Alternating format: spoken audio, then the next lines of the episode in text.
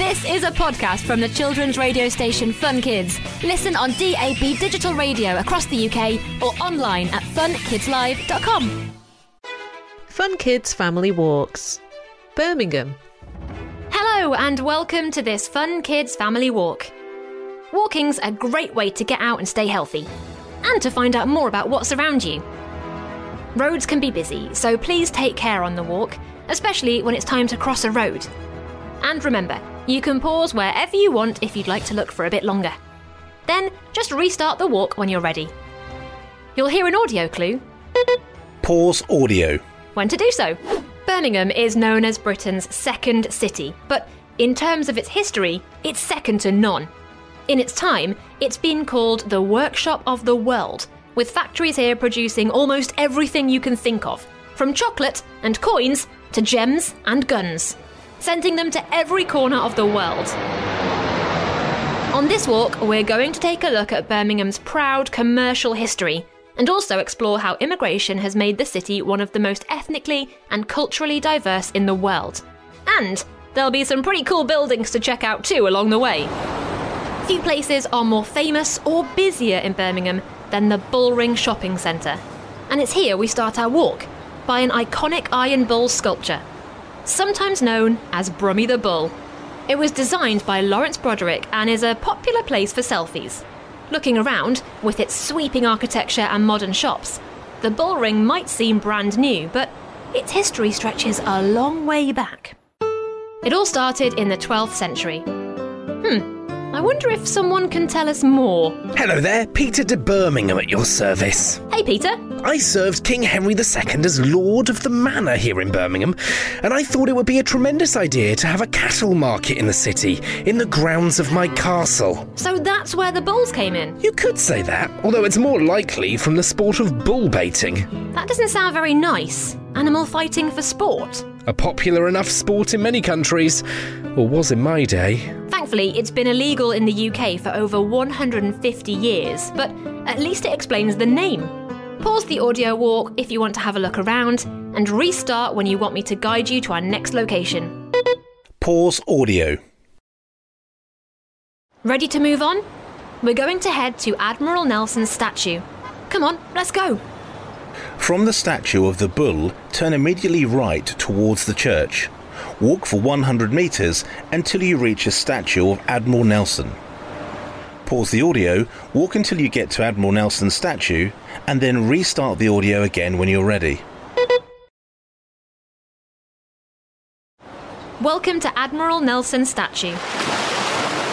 You can't get much further away from the sea than here in Birmingham, so you might be wondering why there's a statue to such a famous sea captain.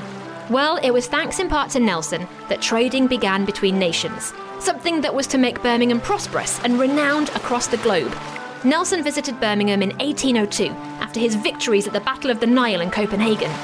And after his death, Birmingham was one of the first places to erect a statue, and to this day, there's a celebration for the victory at the Battle of Trafalgar in Birmingham. Pause the audio walk if you want to have a look around, and restart when you want me to guide you to our next location. Pause audio. Ready to find our next destination? We're off to St Martin's Church.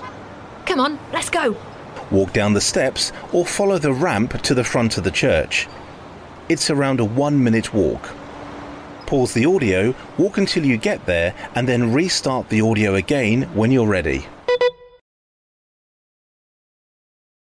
Welcome to St Martin's Church. Martin was the patron saint of. Um. Tours, Saint Martin of Tours, the patron saint of soldiers no less. Sorry. Looks like it's the man himself. um, could you tell us a little bit more about the church here, set in your name? Ah, a fine story indeed. I was born in Hungary in the year 316. Wow. So that's like Roman times. Indeed. It said I went to join a Christian church against the wishes of my parents who had hopes for me to be a soldier in the Roman army. I had to relinquish my dreams of being a monk and join a lass. I was sent to France with the army, and it was there in a terrible snowstorm that I met a beggar. I cut my cloak in half to help the fellow, and it is from that day I resolved to follow my faith and to become a monk as I had always intended. St. Martin was also known as Martin the Merciful. His name and great deeds are celebrated every year on 11th November. Thanks, St. Martin. You can see how different the church is from the very modern bull ring, which is covered by loads of silver discs. It was designed by a Czech firm of architects, with the disc said to be inspired by a designer dress. Pause the audio walk if you want to have a look around, and restart when you want me to guide you to your next location. Pause audio. Ready to move on? We're going to Moor Street to find a train. Let's go! Walk along Park Street, around the outside of the Bullring building, and then turn left into Moor Street. Walk up the hill, and Moor Street Station is on your right. It's about a five minute walk. Pause the audio, walk until you get to Moor Street Station, and then restart the audio again when you're ready. Welcome to Moor Street Station. It's one of three stations currently in the centre of Birmingham, the others being New Street and Snow Hill. It's quite different to those two, however. Firstly, it's in the open and still looks quite similar to how it was when it was opened in 1909. Imagine what life was like in 1909. Factories were springing up, bringing Birmingham's industrial landscape to life, and with it the need to transport goods to other parts of the country, or to ports to be carried to other countries. Passengers were also increasing in number, with people travelling for work and pleasure. The railway had never been so busy. The train operator, Great Western Railway, already had a station at Snow Hill, but its tunnel wasn't big enough, and so Moor Street was built to bridge the gap. Nothing ever stays still on, or indeed around a railway, as we'll see at our next destination in Curzon Street. Pause the audio walk if you want to have a look around, and restart when you want me to guide you to your next location. We're going to Curzon Street Station. From the station entrance, turn right and walk along Queensway for around 300 metres. Turn right onto Masshouse Lane and then follow the road as it curves to the left. At the pedestrian crossing, turn right to follow the footpath in front of the Millennium Point. Curzon Street Station can be seen to your right. It's around a 10 minute walk. Pause the audio, walk until you get to Curzon Street Station, and then restart the audio again when you're ready. Welcome to Curzon Street and the location of Birmingham's newest railway station, the terminus of the new high speed line to London. Why, hello there. Can I be of assistance? Smart suit. You are. Philip Hardwick is the name. I'm a renowned architect and designed Curzon Street and many other stations across the country. It's very busy around here. Can you tell us what's happening? What you can see on your right is the surviving entrance building to my station, which opened on the 24th of June 1838. It was the terminus for the London and Birmingham Railway. It's such a magnificent building, isn't it? And they say it's among the world's oldest surviving pieces of monumental railway architecture. Testament to my skill. The design is Roman inspired. I had such a lovely grand tour to Italy in 1818. Look at the lovely pillars, and if you look closely above the main doors, you'll see the arms of the London and Birmingham Railway. In my original design, this building was flanked by two arches leading into the station one for first class passengers, the other, well, you know. It's very impressive. I imagine it took years to build the stations and the railway. It took 20,000 men nearly five years to build. They say that to build the entire railway, workers shifted more material than the ancient Egyptians did when they constructed the pyramids. Today, my building is going to be part of the new Terminus High Speed 2. How exciting is that? Thank you so much for telling us all about this amazing location. It's going to take a little longer to build the new line, which is scheduled to open in the early 2030s. Pause the audio walk if you want to have a look around, and restart when you want me to guide you to our next location. Ready to move on? We're off to Holloway Circus. Let's go! Retrace your route to Moor Street Station via Masshouse Lane and Queensway, and then cross the road at the pedestrian crossing to continue on the St Martin's Queensway and then Smallbrook Queensway. Continue straight ahead to the roundabout where you can use the underpass to reach the pagoda in the island. Pause the audio, walk until you get to the Arcadian Centre, and then restart the audio again when you're ready. Welcome to Holloway Circus. Now, you won't be able to miss the famous pagoda in the centre of the roundabout, serenely placed in a Chinese garden and guarded by stone dogs.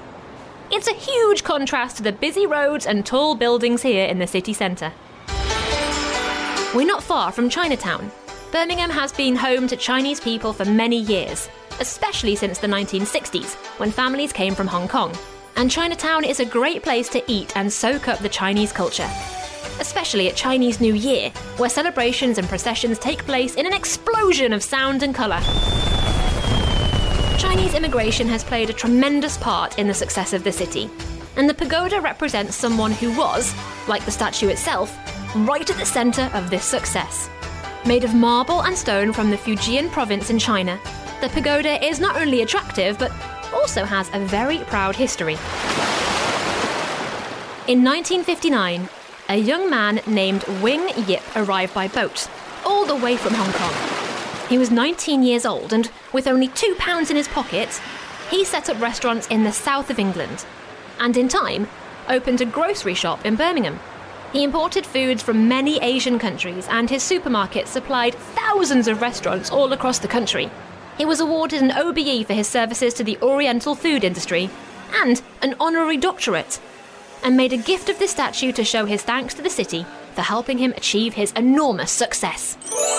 If you want to sample the local Chinese cuisine for yourself, retrace your steps up Smallbrook Queensway and turn right into Hurst Street. The Arcadian Centre, straight ahead, is the hub of Chinatown and is home to many Chinese restaurants. Pause the audio walk if you want to have a look around, and restart when you want me to guide you to our next location. Pause audio. Ready to move on? We're going to Singers Hill Synagogue. Let's go! Leave the pagoda through the subway by the Mosaic Walk. Take the steps or the ramp. At the top are traffic lights. Cross the main road, Holloway Head, here. Turn left crossing Ellis Street, then turn next right into Blucher Street. Continue along Blucher Street for 200 metres until you reach a synagogue on your right. It's around a five minute walk. Pause the audio, walk until you get to the synagogue, and then restart the audio again when you're ready. Welcome to Singers Hill Synagogue. There's been a Jewish community here in Birmingham since the 14th century. A thriving community grew just south of here, with many Jewish run tailoring businesses springing up in the tightly packed back to back houses. The synagogue here today dates from 1856. It features a Norman wheel window in red and yellow brick, and also neoclassical, Romanesque, and Italianate details. Pause the audio walk if you want to have a look around, and restart when you want me to guide you to our next location. Pause audio. Ready to move on? Let's go! We're going to Gas Street Basin. Outside the synagogue, turn right along Blucher Street, and then left onto Commercial Street. After 328 feet, turn right onto Holliday Passage, and then take the stairs and walk across the bridge over the canal. It's around a five minute walk. Pause the audio, walk until you get to Gas Street Basin, and then restart the audio again when you're ready. Welcome to Gas Street Basin. It's often said that Birmingham has more miles of canal than Venice, and it's easy to see why. Canals are an integral part of the city and its history. As we've seen, trading helped make Birmingham a powerhouse of production for the world, but being in the middle of the country, it wasn't always easy to transport goods.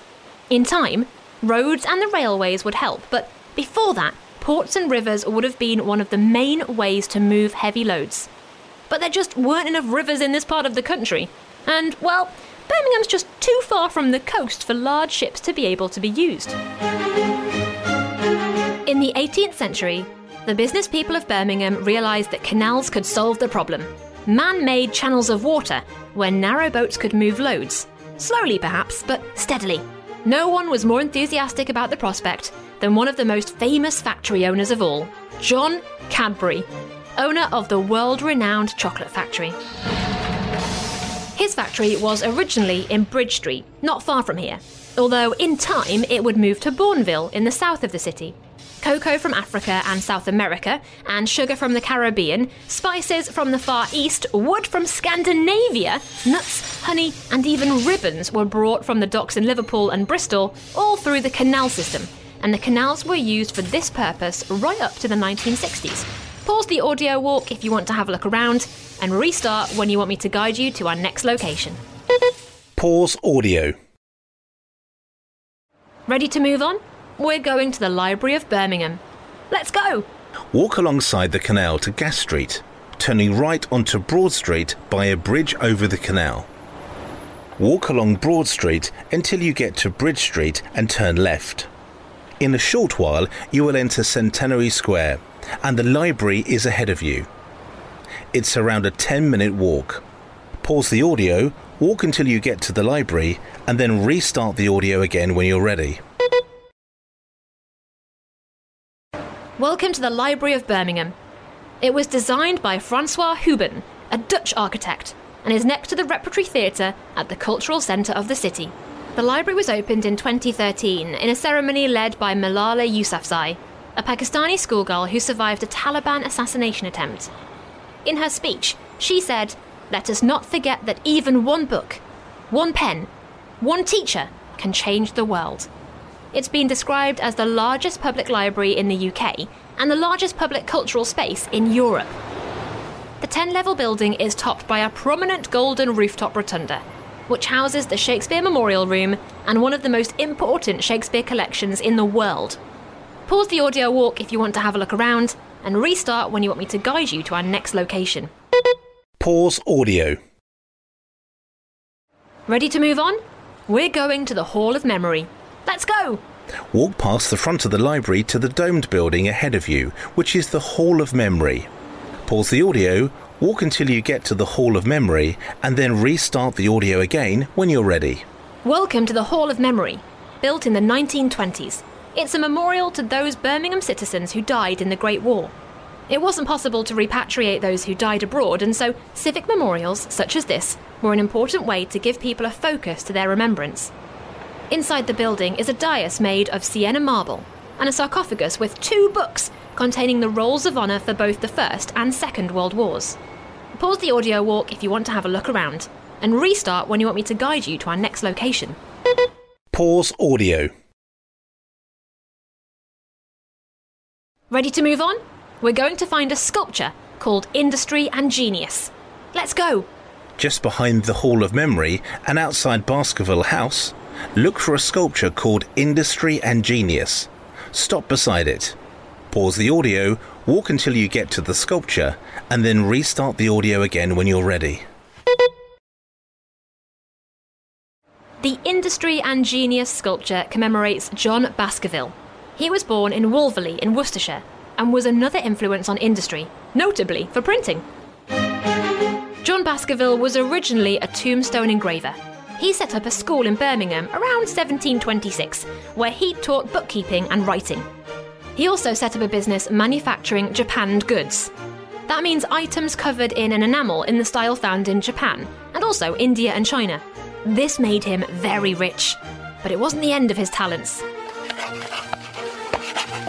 Baskerville loved to experiment with all things to do with print, something called typography, whether it was papermaking, different inks, or devising typefaces, what we might call fonts today.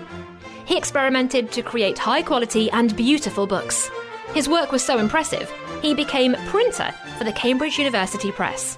If you look, you can see the word Virgil on the top of the pillars. The statue was designed in 1990 by David Patten to commemorate Baskerville's achievements. Pause the audio walk if you want to have a look around, and restart when you want me to guide you to our next location. Ready to move on? We're going to Chamberlain Square. Let's go! Head east along Centenary Way towards Chamberlain Square. It's around a three minute walk. Pause the audio, walk until you get to Chamberlain Square, and then restart the audio again when you're ready. Welcome to Chamberlain Square. Like many historic places, it's named after someone with strong links to the area. So, who was Chamberlain and what did he do in Birmingham? Delighted to meet you, young miss. I am Joseph Chamberlain, a businessman, mayor, and member of parliament for Birmingham, and this square is named in my honour to thank me for my service. I was president of the Board of Trade from 1800 to 1885, you know, and you'll have seen how important trade was to Birmingham. Absolutely.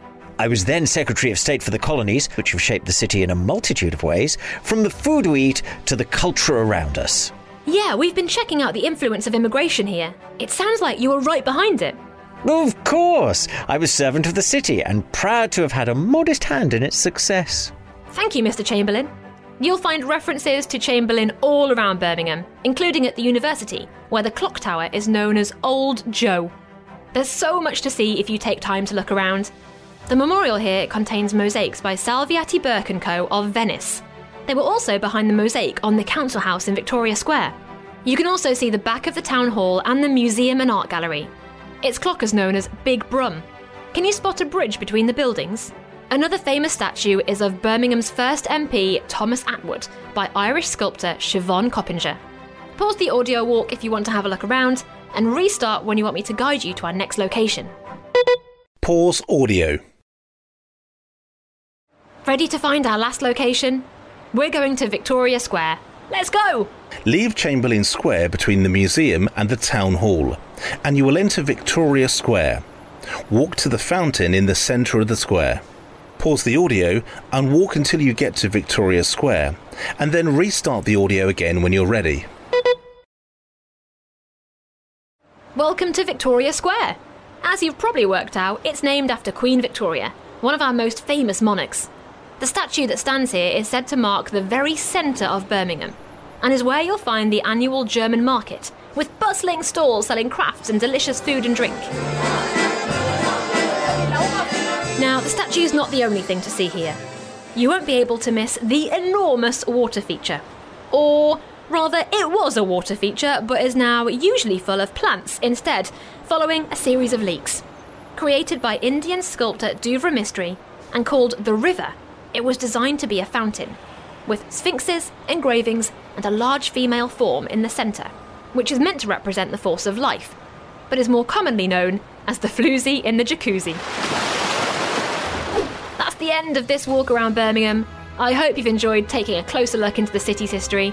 And now it's time for me to go. Thanks for joining me, and hopefully I'll see you again soon. Fun Kids Family Walks. For more information on what to see and do, visit funkidslive.com slash walks. So that was a podcast from the children's radio station Fun Kids. Listen on DAB digital radio across the UK or online at funkidslive.com. I'm James Stewart, and in Saving Planet Earth, I'm going to be joined by some of the world's top scientists to introduce you to some of the weird and wonderful ideas being trialled to try and save our planet. Led, of course, by your questions.